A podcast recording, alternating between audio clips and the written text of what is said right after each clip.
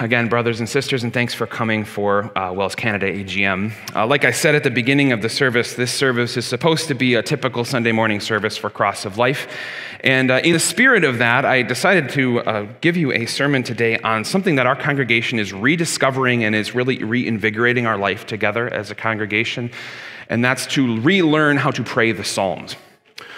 Uh, I don't know if maybe you're just more devotionally aware than I am, uh, but for the better part of my life, I didn't see much value in praying the Psalms. I knew the Luther quote that the whole doctrine of Scripture is contained in the Psalms. I knew that Dietrich Bonhoeffer wrote some amazing book on the Psalms, but frankly, I couldn't be bothered much more than to remember Psalm twenty-three and translate Psalm one for Hebrew class, and that was about it. Uh, by God's grace, the Holy Spirit has worked on my heart and has helped me discover the value in praying the Psalms, and I want to share that with you today because it is doing something really cool in, in our congregation. As we realize that what makes a congregation is not uh, a great program or a great marketing or really cool graphics or good music or good preaching, but it is the presence of God's Word among His people.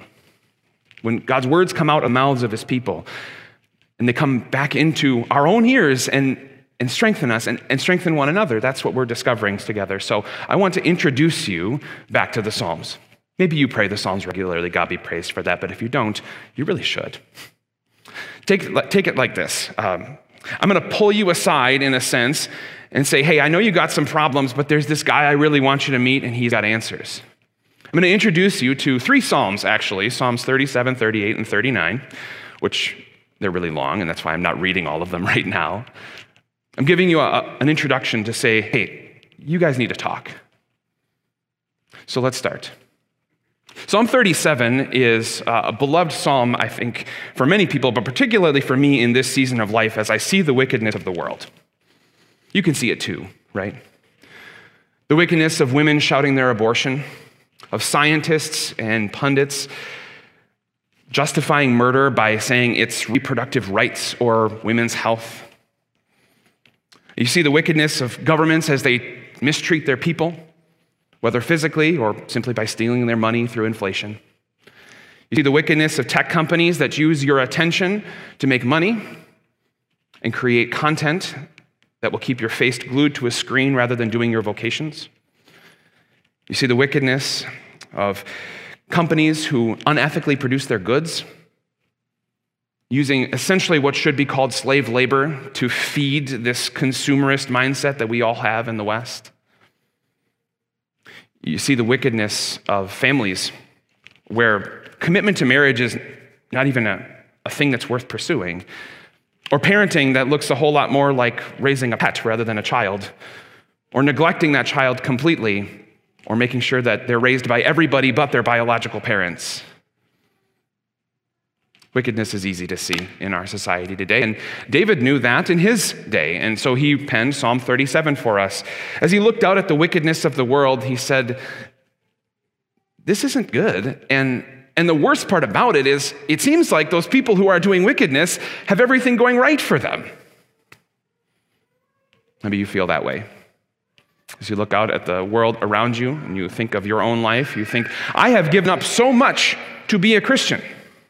About half of you are pastors, and you have moved your families across an international border to serve Jesus. You could have had a far easier life. You could have stayed closer to family. You probably could have had a bigger house. You probably could have made more money. But here you are on this side of the border, serving a country that doesn't even want to hear about God most of the time. And you wonder, what, what gives? Why do the people who do wickedness seem to always be successful? And I'm here slaving away, just trying to get one person in B I C so that I can say that our congregation is growing. Are you lay men and lay women who are here? I think you almost have it worse than us pastors. Because we pastors, we can hide behind the ministry in a certain sense. Like, people sort of expect us to be weird. Like, if we're living in a sanctified way, like set apart from culture, people are like, okay, well, whatever, you're clergy.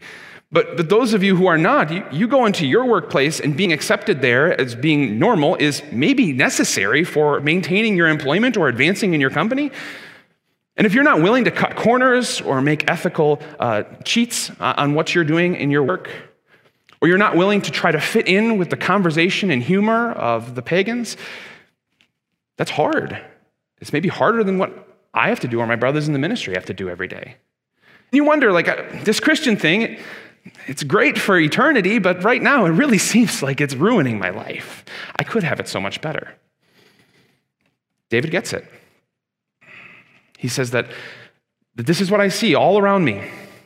The wicked people are, are full and happy and, and prosperous, and, and yet the righteous, they don't seem to catch a break. Now, I know the, the ordering of the Psalms is not necessarily inspired, but I do think that whoever ordered them the way that they're ordered had some logic in ordering them the way they are.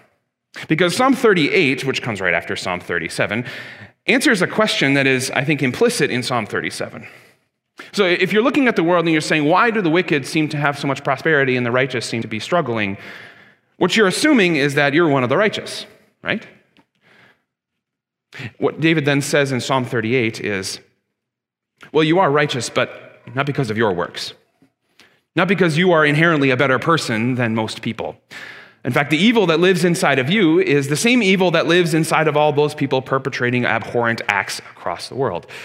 It's not a difference in degree of evil that comes into every one of our sinful natures. It is simply God's grace that keeps our hands from harming our neighbor in specific ways. He pushes us to repent. It's so easy for us to look at the world and say, well, we're better than them.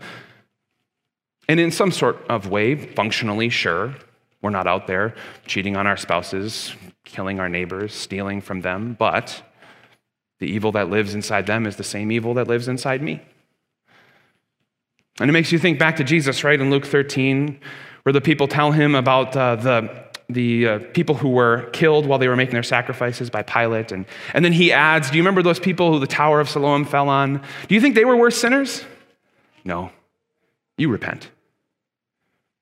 Like Jesus does that thing that we don't like when other people do, where we, we bring up a topic that's supposed to be just kind of whatever dinner dinner table conversation, and a guy just goes off about something. Like that's what Jesus does, right? He goes off about saying, all of this evil that you see, all the wickedness out, wickedness out there, it should lead you to repent. But how often do we? When I watch the news and see another terrible thing happen, how often do I go up to my room and pray and repent for my sins? I'm more likely to go outside and try to break something or at least vent on Facebook about it. But David would say, when we see wickedness in the, in the world, it should draw us back to our own heart and the wickedness that lives there and bring that to God in repentance. Which then leads to what David says in Psalm thirty-nine. He asks himself the question, what's the point then? Right, if, if there's so much wickedness in the world, and the wicked seem to prosper and the righteous seem to not, and even so, the wickedness that is showing itself in those who do not believe in God is still present within those who believe. And, and you know, it, it, it takes only minutes to destroy something that takes decades to build. What's the point? Why be a righteous person? Why not just die and get it over with? And he's really honest about that. I mean, as you read Psalm thirty-seven, he, he brings out the emotion that I think some of us feel, like, what's the point? Why do I work at this? Why can't I just die and go to heaven? And the answer that every one of these Psalms gives us, David gives us the same answer in every single one of those Psalms. One word that I want you to remember, wait. Wait. As he introduces the theme of the wicked prospering and the righteous not in Psalm thirty-seven, he says, be still before the Lord and wait patiently for him. And as he reprises the theme at the end of Psalm thirty-seven, he says, wait for the Lord and keep his way. As he sees his own sin in, in his own heart in Psalm thirty-seven, he says, wait. Excuse me, in Psalm thirty-eight, he says, I will wait for you, Lord. You will answer, Lord my God. And then as he thinks about the end of his life and how without God his life is relatively purposeless, he says, well, now what do I wait for? My hope is in you. We wait. Maybe to illustrate this, I'll tell you an old Chinese proverb, which I, I hope I get right. Chung can tell me if I got it wrong, I suppose. Um, there is a, a Chinese farmer in rural China, and he, he was farming using his horse one day when the horse ran away. And the other villagers came over to him and said, oh, it's terrible that your horse ran away. He said, we'll see. A couple days later, the horse came back, but this time it came with two more horses, two mares that it had found out in the wilderness. And the villagers came to the man and said, "What great luck! You now have three horses." And he said, "We'll see." The next day, his son was riding the horse, and one of the other horses bumped into him and broke his leg. And the villagers came to the man and said, "Oh, what bad luck. Your, your son's leg is broken." And he said, "We'll see." And then the next day, the army came to recruit men for the forces, and they didn't take the son because the son had a broken leg and couldn't serve. And the people said, "What great luck. Your son does not have to go off to war." And he said, "We'll see." What's great about that story is it is, in a sense, the attitude that we have. We look at the wickedness of the world, and, and everyone else sees it as a disastrous thing that will ruin everything, and we can say, "We'll see." And we have a promise from God that says he works out all things for the good of those who love him. So maybe this is evil for a time, but we'll see. And as we look at our own sin and see the destruction that we ooze out on people all the time because we're sinful people, we can also know that God takes our evil and makes those things work for his purposes. We can look back at our life and say, all the terrible things that I've done, look at all the ways that I've hurt people, and yet at the same time can say, well, we'll see how God will work those things out. And as we look towards the end of our life, we have the best we'll see. Because it's not passive, sort of dismissive, we'll see, who knows. No, truly, at the end of our life, we will see. Right? Our faith will become sight, and all of it will make sense, and all of it will be cleaned up, and all of the wickedness will go away. It will be thrown into the lake of fire, and you and I will, with our resurrected bodies, come into the presence of our God, and we will see. So until then, wait. Wait on the Lord. Wait like Abraham and Sarah did for a child who would eventually continue with the line of the Savior.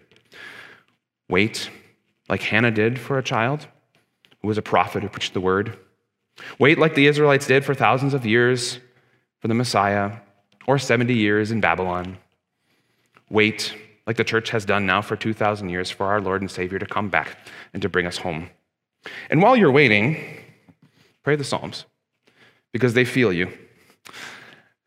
They speak the, the words that are in our heart with, with emotion and clarity, and here's the good news, they're perfect prayers. Jesus loves to hear them. And so let's pray them together. Let's pray now. Jesus, you've given us perfect prayers, words that you will answer, and we ask that you would invigorate our hearts to pray them back to you, to let the honesty of the Psalms be our honesty as well. As we look at the wickedness of the world, we we lament the fact that so many are harmed by sin, and then also lament that that sin lives in us and continues to harm people. We pray that you would give us patience to wait for you until you take us out of this place. Amen.